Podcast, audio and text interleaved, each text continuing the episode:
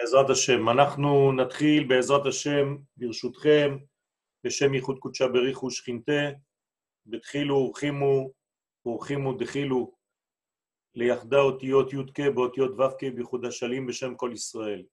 אה, כתבתי את השיעור הזה היום בבוקר, בעזרת השם אה, קראתי לו יום הכיפורים עולם החירות.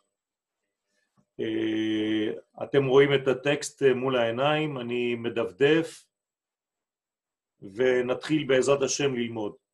בכתבי הרב צבי יהודה קוק זצ"ל, בספרו לנתיבות ישראל, חלק א' עמוד ר"ל, מצאנו כתוב סוד עמוק אודות יום הכיפורים. כלומר, הרב צבי יהודה, הבן של הרב קוק, אומר לנו בעצם את הזהות הפנימית בכמה שורות, הזהות הפנימית השייכת ליום הכיפורים. ככה הוא כותב, הופעת החירות המוחלטת הזאת של העבדות האלוהית, הרוממה והנעימה, החרוטה על לוחות אבנים וחקוקה על לוחות הלבבות, מתגברת ועולה במערכת שלבי החיים האלה מראש השנה עד היום האחד, יום הכיפורים. בעצם הרב כאן, כהרגלו בקודש, מתמצת את תכלית היום. קודם כל הוא מגלה לנו שזו הופעתה של החירות המוחלטת. בתורת הקבלה אנחנו מדברים על מהלך פנימי ביותר. אם בראש השנה התעסקנו בחיצוניות, ואנחנו שוב נחזור לחיצוניות, הרי שיום הכיפורים כל כולו בבחינות הפנימיות. זאת אומרת שאנחנו כאן נמצאים בהופעתה של החירות המוחלטת. ומי היא בעצם החירות המוחלטת?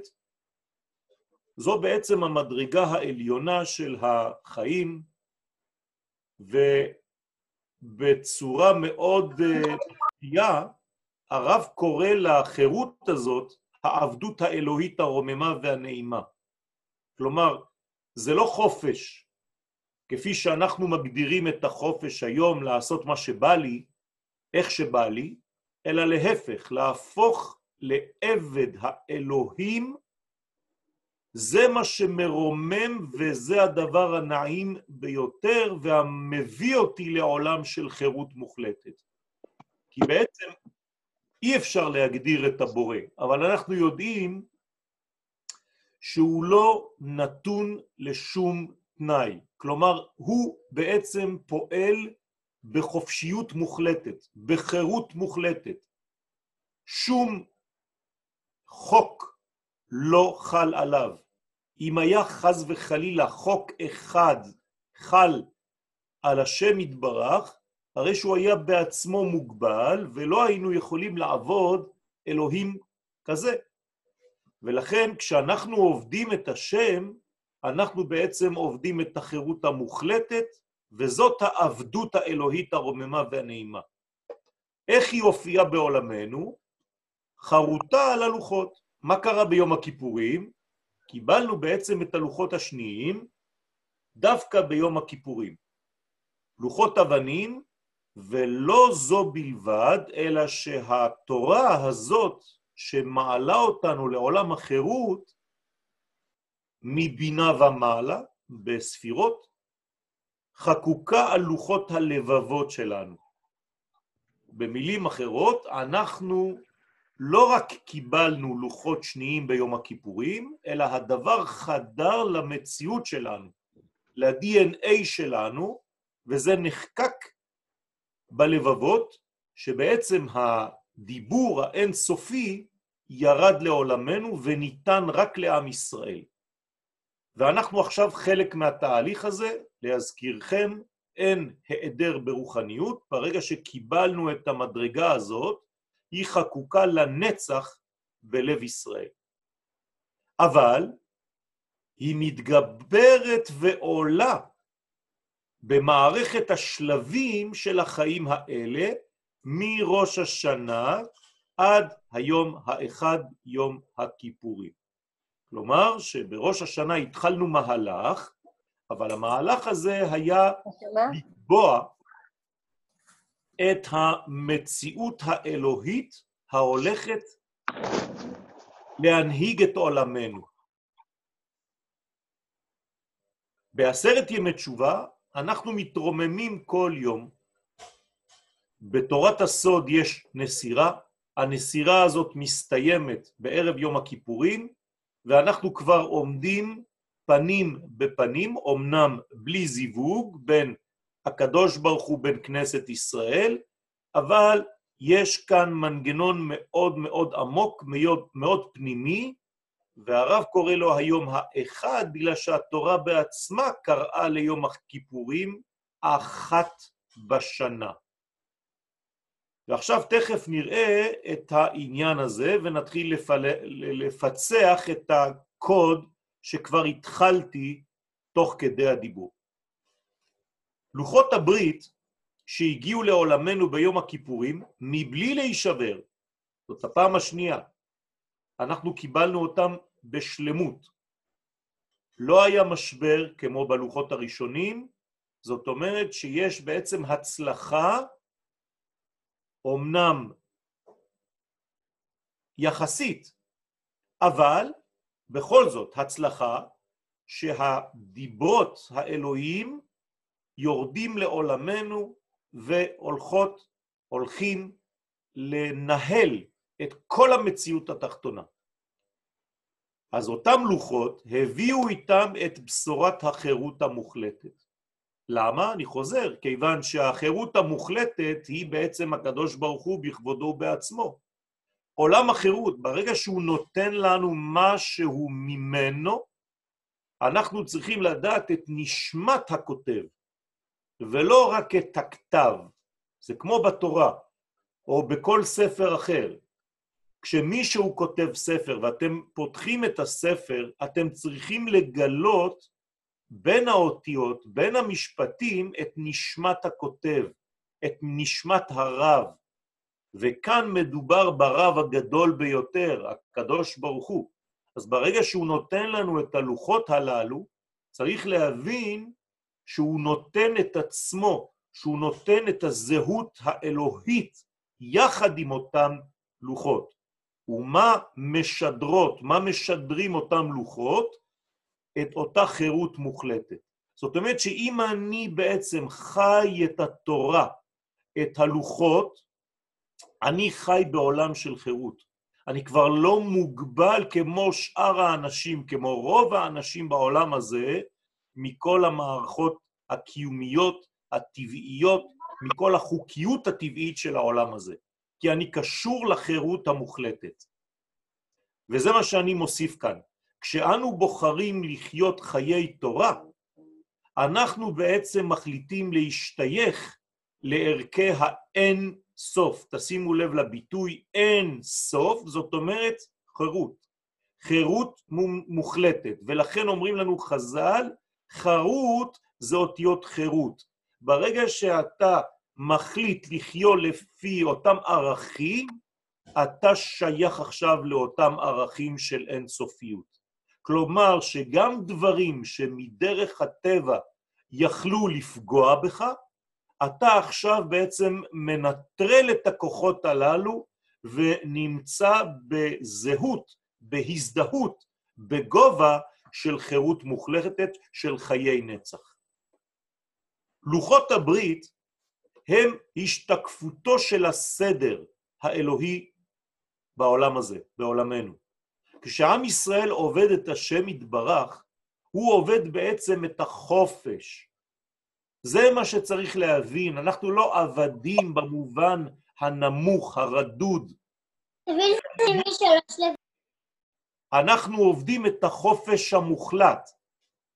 סוד זה בא לידי ביטוי דווקא ביום הכיפורים של שנת היובל בשחרור העבדים.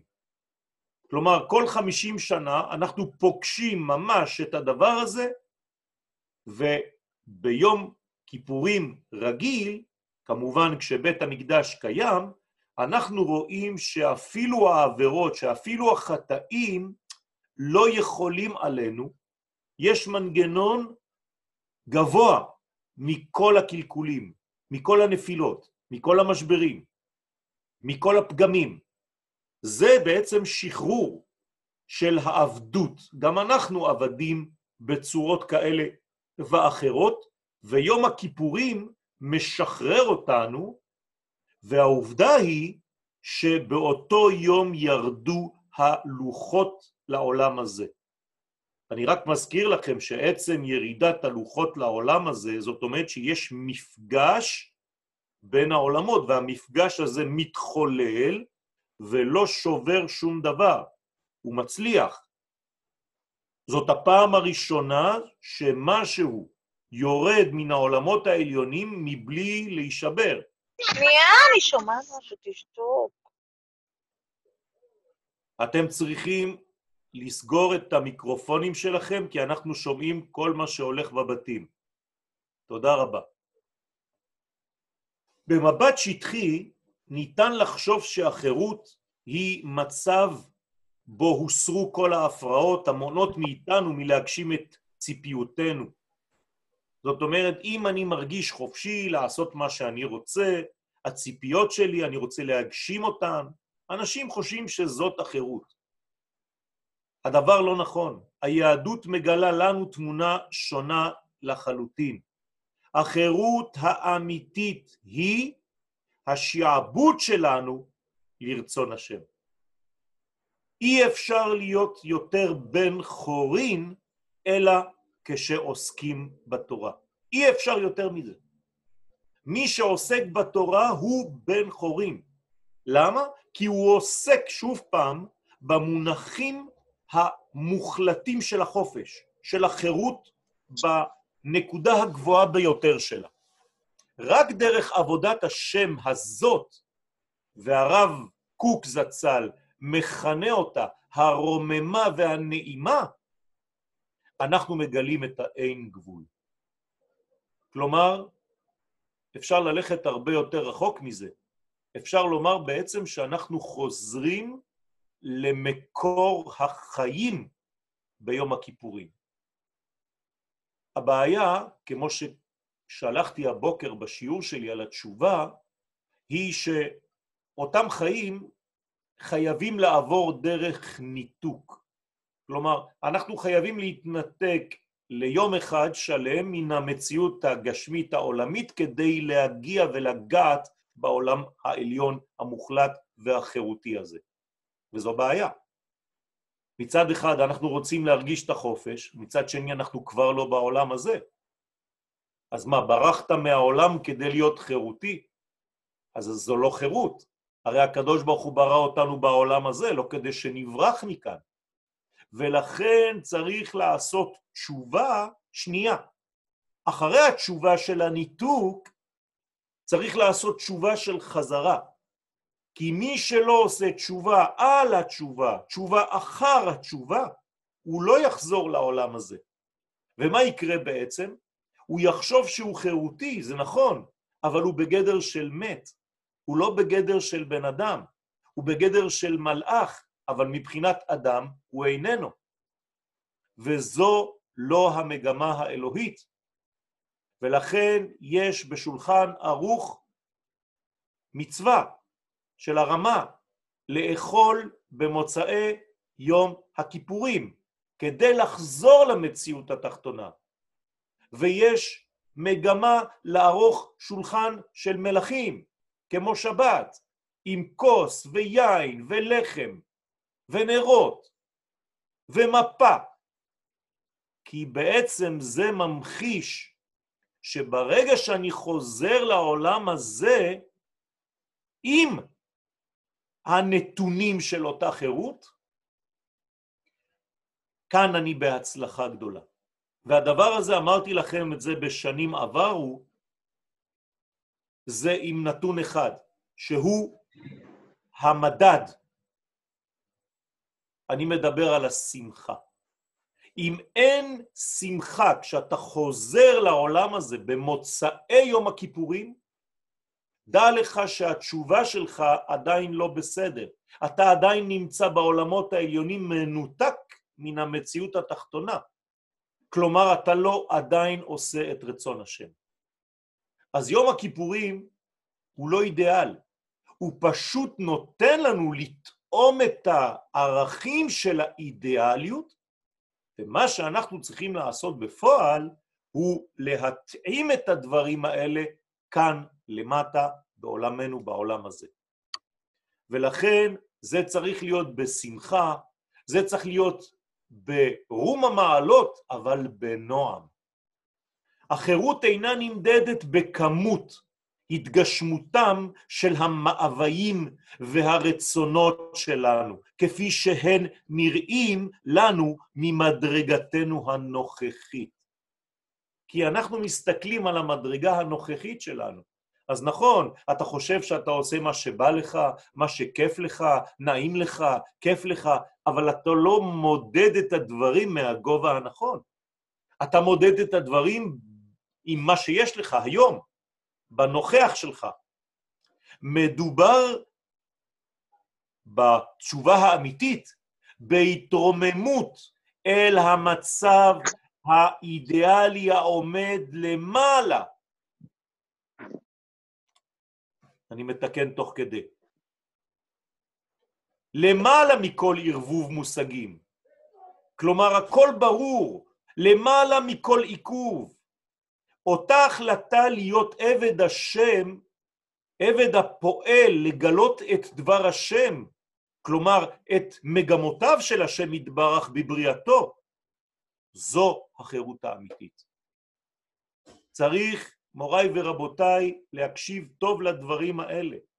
כל עוד ואני לא מיישם את הבורא, אני אגיד את זה במילים כמעט אה, קיצוניות, כל עוד אני לא חי את הבורא, כל עוד אני לא חי את האין סוף, אני לא יכול להגיע לאותה חירות אמיתית. לא בכדי מזכירים אנו את בחינת הישע המיוחס ליום הכיפורים במזמור הידוע לדוד אדוני אורי ואישי. אתם זוכרים, דרשו חז"ל, אורי זה בראש השנה, כי נפגשנו עם האור, וברגע שנפגשנו עם האור, אנחנו גם נפגשים עם הישע. זאת אומרת שבגלל האור הזה אני נושע. בראש השנה, וכאן אני מתייחס לאור, בראש השנה מתבררת מחדש מלכות השם. מה זה אומר? אמרנו את זה, חזרנו ואמרנו, אבל צריך להבין את זה. כל יום להוסיף אפילו שכבה אחת.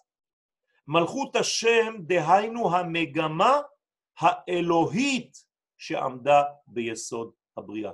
זה מה שהקדוש ברוך הוא רוצה, למלוך בעולמו. אז אני חייב לגלות את זה בתחילת השנה, בנקודה הראשונית. זו המגמה הפנימית ביותר שעמדה ביסוד הבריאה, לפני הבריאה. לעשות לו התברך דירה בתחתונים, כלומר לגילוי מלכות השם. מתוך הגילוי הזה בראש השנה, מובל הוא העולם הזה אל הישע השייך ליום הכיפורים. רק מתוך הדבר הזה אני יכול להגיע לישועה. אי אפשר להגיע לישועה, וישועה כאן במובן של חופש, של חירות, של גאולה. אי אפשר להגיע לזה אלא מתוך גילוי האור בראש השנה. אתם מבינים שמדובר בחטיבה אחת. ישע זה ביום הכיפורים הוא לא רק ישע, הוא ישעי.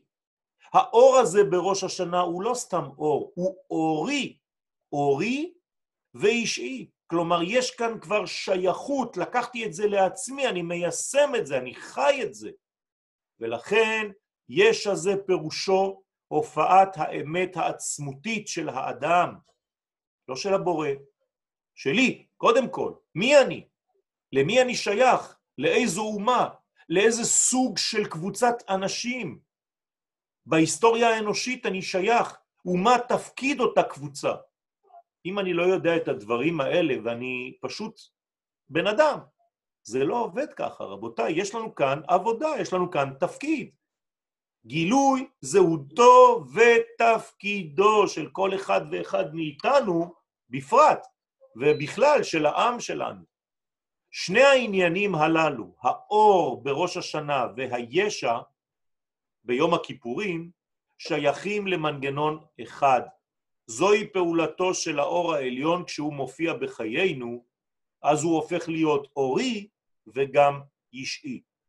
אז לפני שאנחנו מתקדמים, יש לנו כאן מגמה אופטימית לחלוטין. הקדוש ברוך הוא מטפל בעולמו, הוא בא ויורד אליי בצורה של אורה בראש השנה ובצורה של ישע ביום הכיפורים. יש כאן פעולה אלוהית, יש כאן תנועה אלוהית, כן? אפילו שאסור לנו לדבר על תנועה אלוהית, כי כביכול יש אה, תנועה ממצב למצב. אצלו זה לא במובנים שלנו, אבל אנחנו מדברים כמובן רק בצורה שמסברת את האוזן כדי להמחיש את הדברים.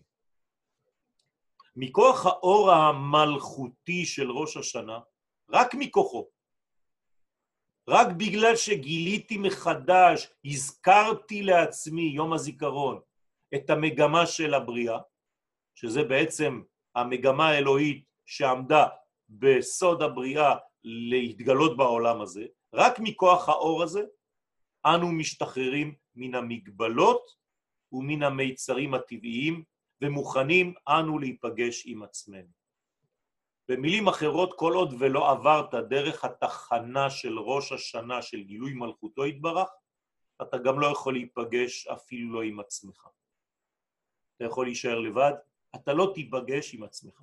ורוב האנשים פוחדים להיפגש עם עצמם, הם פוחדים משקט.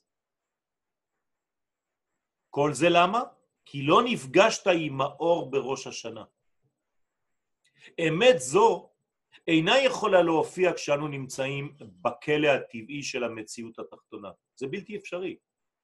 כי אתה בעצם כלוא בתוך מנגנון טבעי, חוקי, עם חוקי טבע, שבעצם לא מאפשרים לך להתעלות מעבר למה שאתה מסוגל לכאורה במצב הנוכחי, אלא רק מכוח ההתעלות שלנו אל מעלת יום הכיפורים, קודש קודשים הוא לשם. ככה קוראת ליום הזה התורה בעצמה, קודש קדשים. זה יום של קודש קודשים. אנחנו מבינים גם למה.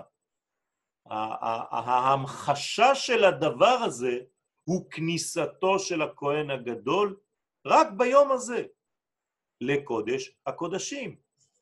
זה לא סתם כניסה, זה מפגש. זה אומר שבעצם כל עם ישראל נכנס לקודש הקודשים, רק שזה נעשה בדמותו של הכהן הגדול.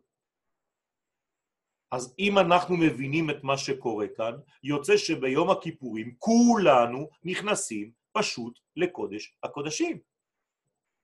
ורואים את כל מה שמתרחש שם. זה העולם האידיאלי כפי שהוא צריך אחר כך להתגלות בעולמנו כאן למטה. כי ביום הכיפורים אנחנו לא כאן למטה, אנחנו אפילו בורחים מכאן למטה.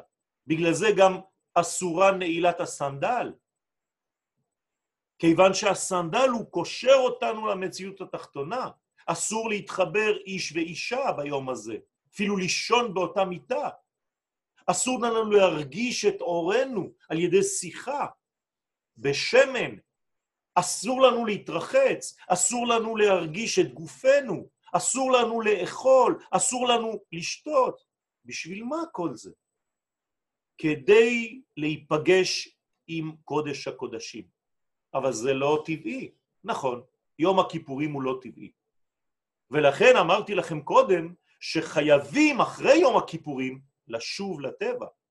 אז מה, אז מה הרווחנו? הרווחנו המון, כיוון שביום הכיפורים נסענו, עלינו, עשינו בעצם סטאז' בעולם של האידאות העליונות ביותר, ואנחנו חוזרים עם צידה לדרך. אתם יודעים איזה רווח יש כאן? הבסיס העומד ביסודו של יום הכיפורים נזכר בפרשת אחרי מות. אנחנו קוראים את הפרשה הזאת על מותם של נדב ואביהו. מה כתוב שם? הפרשה הזאת של אחרי מות אומרת, עוסקת בעבודתו של הכהן הגדול ביום הכיפורים.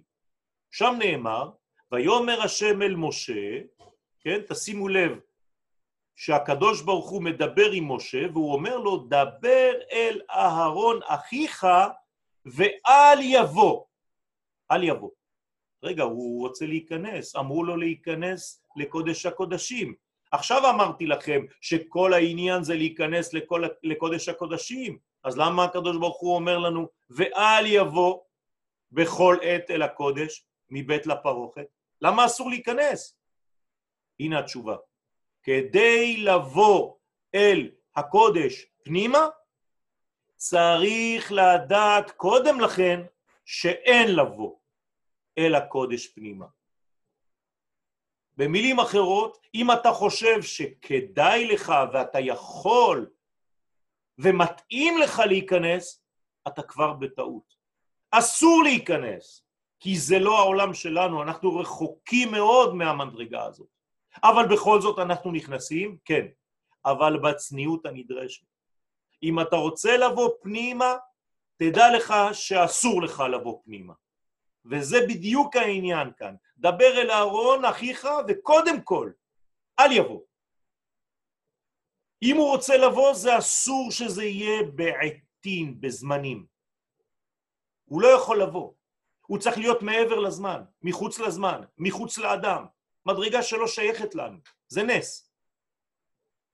המגע שלנו כבני אדם עם הערכים העליונים של קודש הקודשים אותו מגע אינו יכול להתבצע מתוך עולמנו הנמוך. אי אפשר, אי אפשר להיפגש עם אותם ערכים. כל ההשגות שלנו, רבותיי, וזה דבר כללי עכשיו, לא לפחד, כל ההשגות שלנו, כל הסברות שלנו, כולן מוגבלות ורדודות מעצם היותנו נבראים. שלא תתבלבלו רבותיי, הכל מוגבל, כל ההבנות שלנו, כל התפיסות שלנו, כל מה שחשבנו שהבנו. אנחנו חיים במציאות עבדותית, תחתונה, המגבילה וחונקת אותנו. זה, זה עניינם של החיים כאן בעולם הזה, עד שיגיע הזמן ונביא את הערכים של החירות. בינתיים אנחנו בעולם שחונק. אנחנו נמצאים בעולם מלא באפשרויות של החטאה, של חטא, של נפילות, ולרוב הננו מנועים מהערת הקודש עלינו. הקודש העליון לא יכול, אף אחד, כמעט אף אחד לא מגלה את המדרגות הללו. אני הולך קצת לדכא אתכם. מבחינה מסוימת ניתן לומר שכל השגה שלנו בערכי הקודש, אם יום אחד פתחתם ספר וחשבתם שהגעתם והבנתם, זה בטוח שזה לא עוסק בקודש האמיתי. כי אם זה היה עוסק בקודש האמיתי, לא היית יכול להבין את זה. אז עצם זה שהבנת, זה אומר שזה עדיין רחוק מהקודש האמיתי. מרוב שזה גבוה. ולכן, רוב הזמן זו אש זרה, אשר לא ציווה השם, כמו שהיה אצל נדב ואביהו. כי כל הדברים שהם חוו הם חוו את הדבר הזה מעצמם, מתנועה אנושית. ואני שוב חוזר ואומר לכם, יום הכיפורים זו לא תנועה אנושית.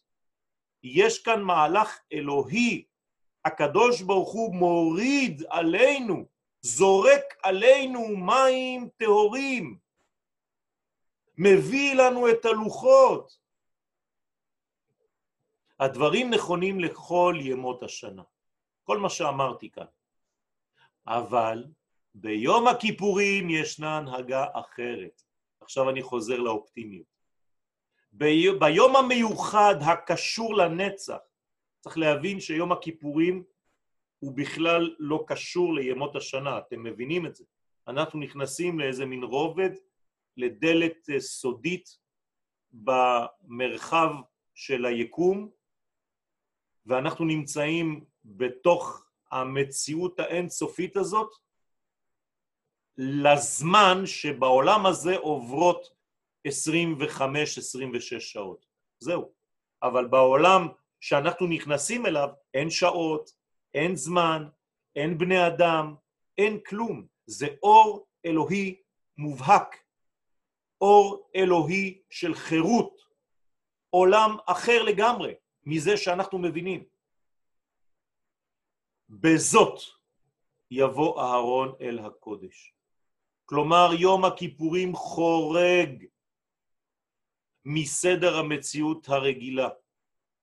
הוא מאפשר לנו להיפגש עם הקודש בטהרתו. רבותיי, הדבר הזה הוא הדבר החשוב ביותר.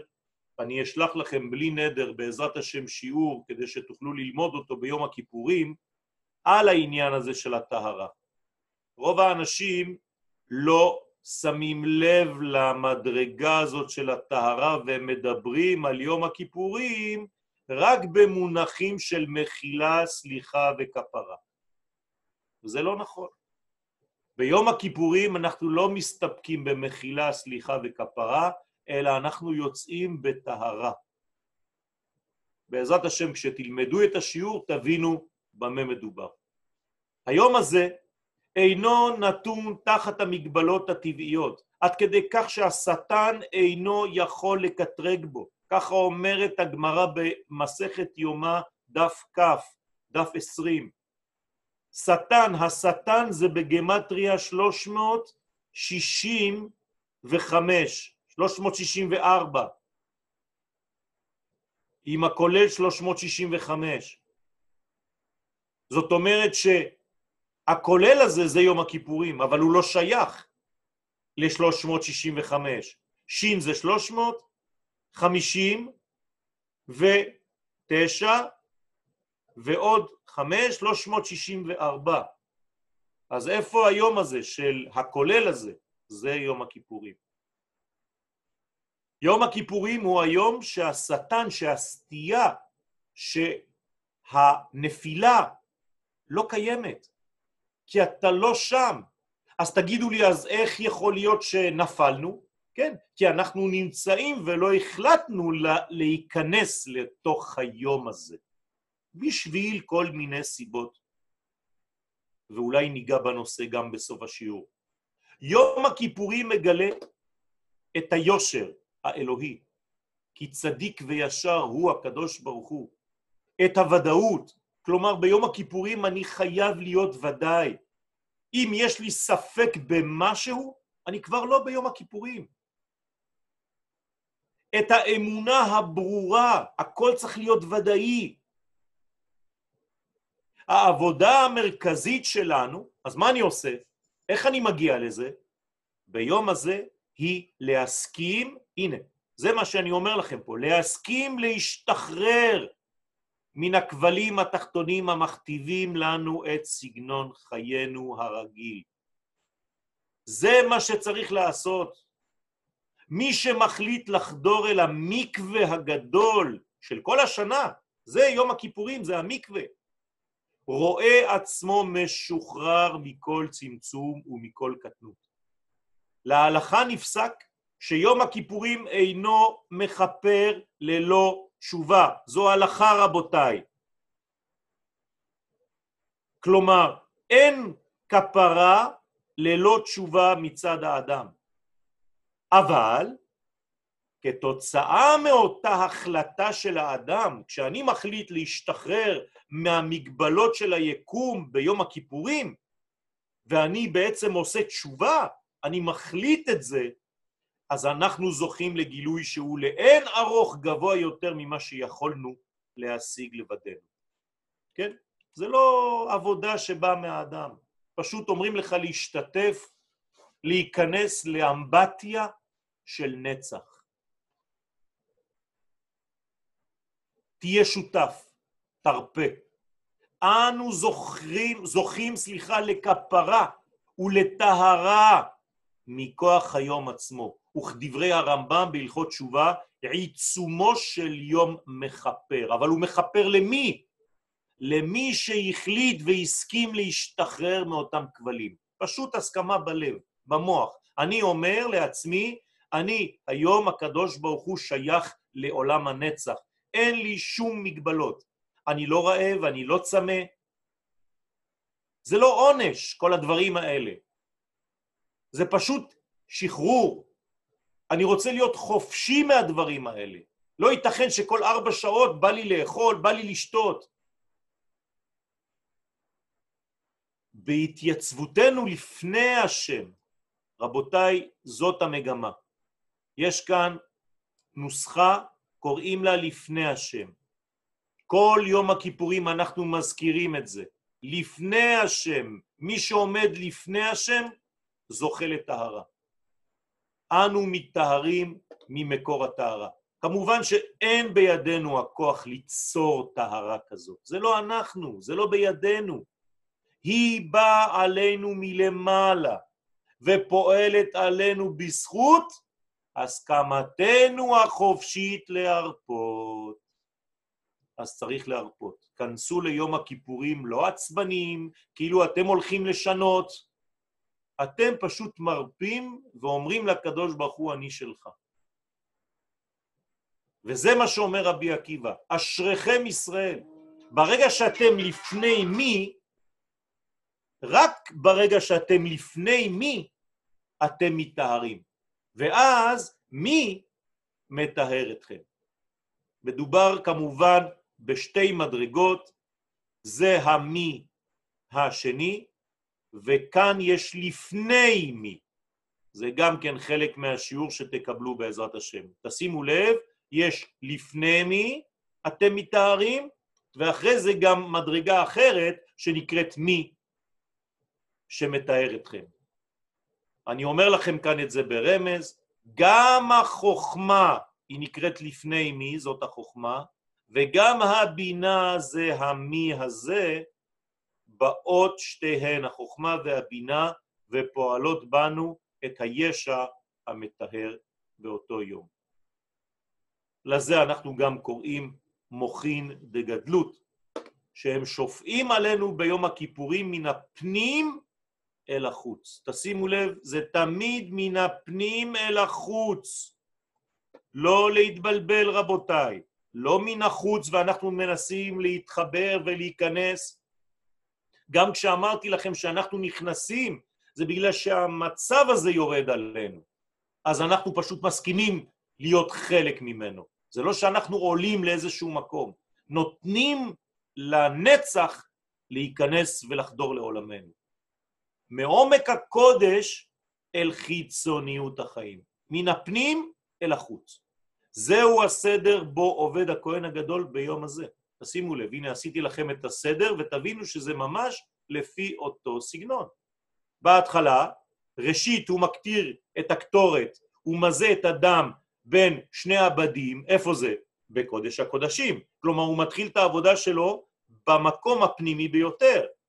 עכשיו תשימו לב, הוא יוצא קצת, לאחר מכן הוא יוצא אל הקודש, ומזה גם שם מן הדם על הפור... הפרוכת ועל מזבח הזהב, ובשלב אחרון הוא יוצא לגמרי.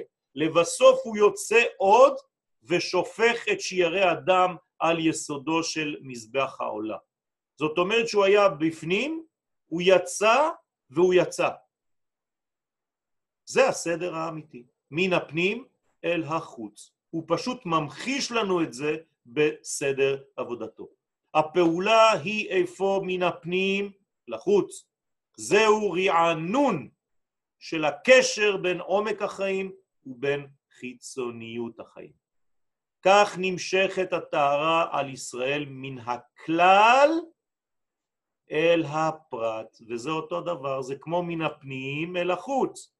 כי הכלל זה הפנימי, כלל ישראל, והפרט זה החיצוניות. רבותיי, לא ללכת לאיבוד ביום הכיפורים כאילו אתם בן אדם לחוד, סגור, עם הטלית על הראש, ואין אף אחד בעולם שלי, ואני, ועצמי, וזהו, ואני בוכה לקדוש ברוך הוא על הבעיות שלי. לא, לא, לא, לא, לא.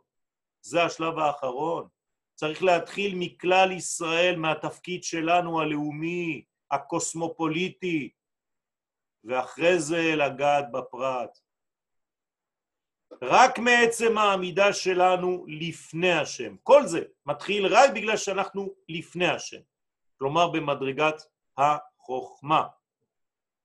מנקודה זו בלבד, עם נשמת השנה, שזה יום הכיפורים, זה הנשמה של כל השנה, אפשר לחדש את חיינו בצורה בריאה וישרה.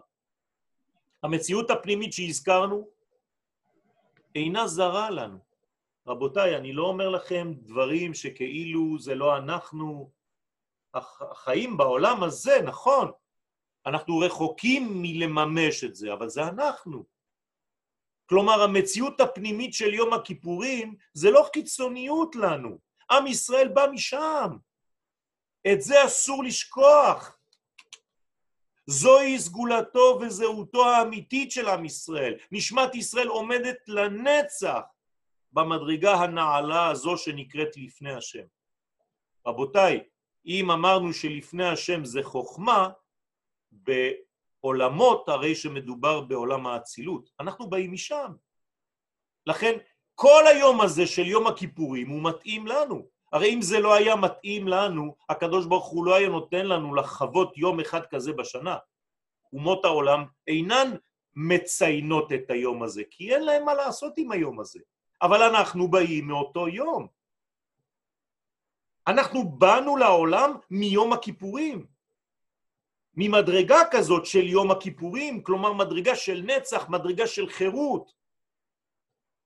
וזה מה שאומר לנו הקדוש ברוך הוא, כי עם קדוש אתה לאדוני אלוהיך, ואתם תהיו לי ממלכת כהנים וגוי קדוש. אתם קדושים, אתם שייכים לקודש הזה, לחוכמה העליונה, לעולם האצילות. כלומר, אמיתת עצמותנו היא קודש. היא עומדת למעלה מכל מידה, ואינה נתונה לשינוי. אי אפשר לשנות את זה. אה, זה שאתה לא חי את זה במציאות שלך, זו בעיה שלך. אבל זה אתה. כלומר, ביום הכיפורים אנחנו הכי אנחנו שאפשר, כפי שהיינו בשורש.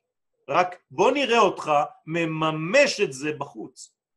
אבל בפנים, נצח ישראל לא ישקר. לזה אומר הרב קוק זצ"ל, שברגע בו אנו משתחררים מכל מה שמפריע לנו, אותה אמת מוחלטת זוהרת, והיא שייכת לחירות המוחלטת של העבודה האלוהית הרוממה והנעימה. צריך להגיע לשם, רבותיי. צריך להרגיש את הנעימות שבעבודת השם. אנחנו נחלצים ממיצרי העולם הזה מעצם עמידתנו לפני השם. כי זו, זה השורש. זה השורש שלה, זה ה-DNA שלנו. אנחנו נפתחים, משתחררים מן האטימות, זה הטומאה.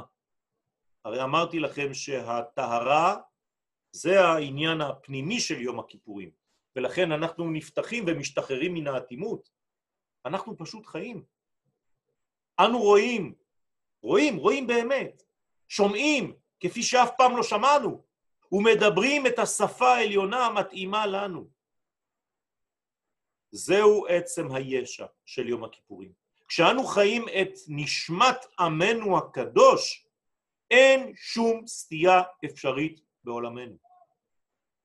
והרב אומר בהמשך, אם אתה מגיע למדרגה הזאת, מופיעה אמיתת עצמותו של האדם מעל לכל מחיצות ההגבלה החומרית של צורכי הגוף ופועליו. כמו מלאכי השרת. אז לכאורה אני שואל כאן שאלה יסודית, אם עמידתנו לפני השם דורשת ניתוק מן הגוף ומצרכיו, אם הקשר עם המציאות התחתונה כל כך מפריע וכל כך מושך אותנו לנפילות, אז אולי ניתן להגיע למסקנה שהעולם הזה פשוט מיותר. בשביל מה לי העולם הזה? עוד יותר, האם תהליך התשובה שאנחנו חווים ביום הכיפורים מנוגד לעולם הזה? האם אין לבריאה כל תכלית חיובית המכוונת לתיקונה? הרי אנחנו בורחים מכל העולם הזה ביום המיוחד. אז כיוון שהשאלה היא יסודית, גם התשובה צריכה להיות יסודית. חלילה, לנו המחשבה שמגמתו של יום הכיפורים היא ללחום במציאות התחתונה. אוי ואבוי מי שחושב שביום הכיפורים אנחנו יוצאים למלחמה נגד העולם הזה. פשוט צריך להפנים את הרעיון הגנוז ביום הכיפורים, שיום הכיפורים אינו מן העולם הזה. זה העניין, צריך להבין את זה. ההתנתקות שלנו מכל ענייני החיים הגשמיים באותו יום היא דבר חריג ומוגבל. זוהי עזרה עבורנו כדי שנקבע מחדש את היחס הנכון שלנו אל החיים בשעה שנחזור עליהם במוצאי יום הכיפורים. אתם מבינים? נותנים לנו בעצם רק להיפגש עם הדבר הזה כדי שניגש חזרה לחיים שלנו בצורה נכונה. צריך להבין שרק מתוך מצב כזה של מפגש עם החופש העליון מכל חומריות, ניתן אחר כך לשוב ולהתייחס בצורה נכונה לחומריות. כל עוד ולא התנתקתי מהחומר, אני לא יכול לתפעל ולחיות בחומר. חייבים להביט על החיים מגובה הנשמה הטהורה המחיה אותנו ואת הכל. ביום הכיפורים אותה נשמה נחשפת ליום אחד, ואנחנו נקראים לראותה, לשומעה, להרגיש אותה ולדעת אותה. כדי לשוב אל המסלול הנמוך מנקודת מוצא אלוהית. זה העניין. לשוב אל המסלול הנמוך של חיינו, אבל מגובה אלוהי. כניסתנו בדמותו של הכהן הגדול לפני ולפנים, קודש הקודשים, אינה בגדר ניתוק מכל מה שמתרחש בחוץ, חז וחלילה. אין כאן שום מלחמה נגד החיים הפשוטים, אלא שבכניסה הזאת אנחנו מתעלים אל ראייה גבוהה יותר, אמיתית יותר. הכל כדי לתקן את העולם למטה, לפי אותם ערכים של המוחלט שנפגשנו איתם ביום הקדוש. עלינו להבין שכל מה שברא הקדוש ברוך הוא בעולמו, כלומר העולם הזה, התחתון, הגשמי, לא בראו אלא לכבודו. אז אתה פשוט לך פנימה, תיכנס לקודש הקודשים ותחזור לעולם הזה בגישה נכונה. כדי להגיע לגמר התיקון השלם של הבריאה, אנחנו צריכים להזרים בה את המים העליונים של הקודש. וזרקתי עליכם מים טהורים וטהרתם. כל ניסיון של הסתכלות על עולמנו כאילו העולם הזה היה מנותק מן העליונים, כמוהו כדחיקת רגלי השכינה ממנו, חס ושלום. אנחנו יודעים שהעולם הזה לא מנותק מן העולמות העליונים. עכשיו האבא, הרב קוק זצ"ל בספר אורות, אורות התשובה ח' ד' כותב, מהו מקור הרוגזה של הרשעים? למה הרשעים כל הזמן בעצבים, כל הזמן נרגזים? מהו הקצב של העולם כולו? למה העולם כל כך עצבני? מהו יסוד העצבות המרה האוכלת את הרוח ואת הבשר של האנשים? למה האנשים כל הזמן עצובים, אוכלים את עצמם? הממלאת ארס את החיים המצויים אצלם, אצל הרשעים, מהיכן מקור מושחת זה נמשך? תראו איזה, איזה, איזה ניסוח מדהים. אומר הרב בתשובה, בביטחון פנימי ברור, אנחנו משיבים על זה, ממקור הרשעה כל זה נובע. מרשעים ייצא רשע. זאת אומרת שהרעישות היא הדבר שהמתנגד למהלך של תיקון העולם. האדם מתייאש, אומר אין מה לעשות בעולם הזה, הכל אבוד. זה רשעות. הרשעה נובעת מיסוד ההסתכלות המשועבדת, הנכנע, הנכנעת לחסרונות שבבריאה. האדם רואה שיש כל כך הרבה חסרונות, כל כך הרבה בלגן, כל כך הרבה שטויות, כל כך הרבה סטיות, שהוא אומר, אני כבר מתייאש. זאת רשעה, רבותיי. כל מי שנמצא בשבי של הפסימיות הזאת נשאר בחוסר אמונה כלפי העולם כולו. אוי ואבוי, הוא מתחיל לצאת מהתפקוד שלו.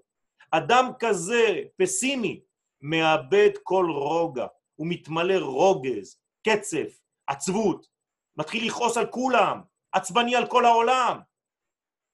העבדות החטאית הזאת, זה עבדות של חטא. במקום להיות עבד השם, הוא עובד את דיכאון, מכתיבה לו התנהגויות דיכאוניות ומלחמות נמשכות נגד החיים בכלל. כל החיים זה מלחמה. כל הזמן הוא עסוק באותן התנגדויות לכל מה שסובב אותו, והוא נותר בחוסר איזון המוביל רק לסבל ולתסכול אינסופי. לא זו בלבד, אלא שהניצחון היחיד באותה מלחמה שייך לכניעה, להנחה השגויה שהמציאות מלאה ברוע ושאין לה שום תקנה. הנה, הנה המסקנה המקולקלת ביותר. זה הניצחון היחיד, שאין תקנה לעולם. הרב מסביר מה צריך לעשות. לזאת קוראים הם הצדיקים. הוא אומר, אנחנו, עם ישראל, עם צדיק, אנשי הטוב והחסד, אנשי העושר של החיים. זה מה שצריך להיות, רבותיי. צדיקים, אנשי טוב, אנשי חסד, אנשים של עושר. אל הרשעים האומללים. מה אומרים ל- לרשעים האלה? בואו וחיו, תחזרו לחיים. כלומר, שתשובת הרב לכל ההסתבכות העולמית של הרשעה גנוזה בהתרוממות האדם אל, קולת, אל, אל קומת עולם החירות המופיעה ביום הכיפורים. זו הזדמנות מיוחדת להתבונן על מכלול היש דרך העיניים האלוהיות המשוחררות מכל פגם. כי אם אני תופס את הראייה האלוהית, אני כבר רואה את הכל באור בהיר ואופטימי. גם חמשת העינויים ביום הכיפורים אינם באים אלא כדי לחשוף בקרבנו את היסוד האלוהי העליון שיצר אותנו בצלמו וכדמותו. מתוך המפגש עם אותה חירות, רק מתוך המפגש הזה, עם אותה חירות, אנחנו שווים אל החיים בצורה הרמונית ובריאה יותר מבלי ההכרח להיות חוטא. לא צריך, לא חייבים, לא חייבים להיות. אם נחליט לחיות את חיינו מצידם האלוהי, מתוך חירות וחופש, אז החיים שלנו יקבלו את משמעותם האמיתית ונבין גם שהכל טוב. לא שהכל יהיה טוב, שהכל טוב עכשיו. תודה רבה לכולכם, בשורות טובות, גמר חתימה טובה לכולנו, שנזכה בעזרת השם לטוב המוחלט הזה ולחירות הזאת. אפשר שאלה? כן. אני רוצה ברשותך לחזור ל... ל... הקודש, קודש, הקודש, הקודש קודשים שיש שם את הדם שהוא מביא הכהן הגדול. כן. זה בעצם כבר קיים, אז הנפש ש, שהוא מקריב, זה מה, מהצילות, זה משהו שהוא כבר קיים, אז זה שיווי הצורה, כי אם הוא יוצא מהבפנים, מבחוץ, ואחר כך הוא מקריב עוד פעם דם, אז זה משהו שהוא יורד עם הלוחות, אני מנסה להבין מה... עשית מה לנו זה? פה סלט מטבוחה, לא, אז תעזור לי. חבל על הזמן. מרוקאית, רמות. תעזור לי, זה עשה לי סלט, נו, אז... איי, איי, איי, איי, רב סעדי. טוב, טוב, אנחנו נעשה את הדברים בקיצור נמרץ. אנחנו פשוט מביאים את הדם הזה, שהוא בעצם חיצוניות החיים, כדי להמחיש שהכל בא מבפנים. זהו. לכן זה בא מקודש הקודשים פנימה, זה יסוד החיים. ולאט לאט אנחנו מביאים את החיות הזאת כלפינו. זהו. הכל בא מלמעלה, זה לא אנחנו נכנסים, גם הכניסה שלנו, אמרתי לכם, היא לא כניסה, ואל יבוא. מי שמנסה להיכנס הוא מת, נדב ואביהו מתו. לא נכנסים, נותנים לקדוש ברוך הוא להיכנס בנו, בוא נגיד כך. אנחנו פשוט נמצאים בפנים, זהו. זה הסוד האמיתי, רבותיי. תודה רבה. סליחה על. הרב, הכל בסדר, מטבוחה גם טעימה. רב יואל, כן, יואל, אני יכול לשאול אה, אה, שאלה? כן, בהחלט. אז זה, אני חושב על מישהו, זה לא אני, אה, מישהו קרוב אליי,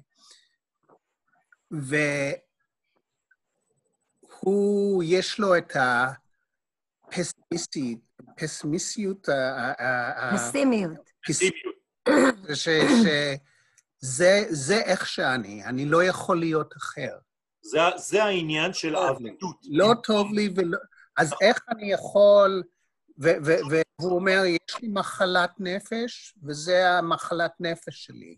נכון, אבל זו בעיה חמורה, כי הוא בעצם כלוא בתוך המנגנון שהכתיבו לו החיים עד שהוא היום, ככה שהוא נמצא בגובה של היום, בראייה של היום.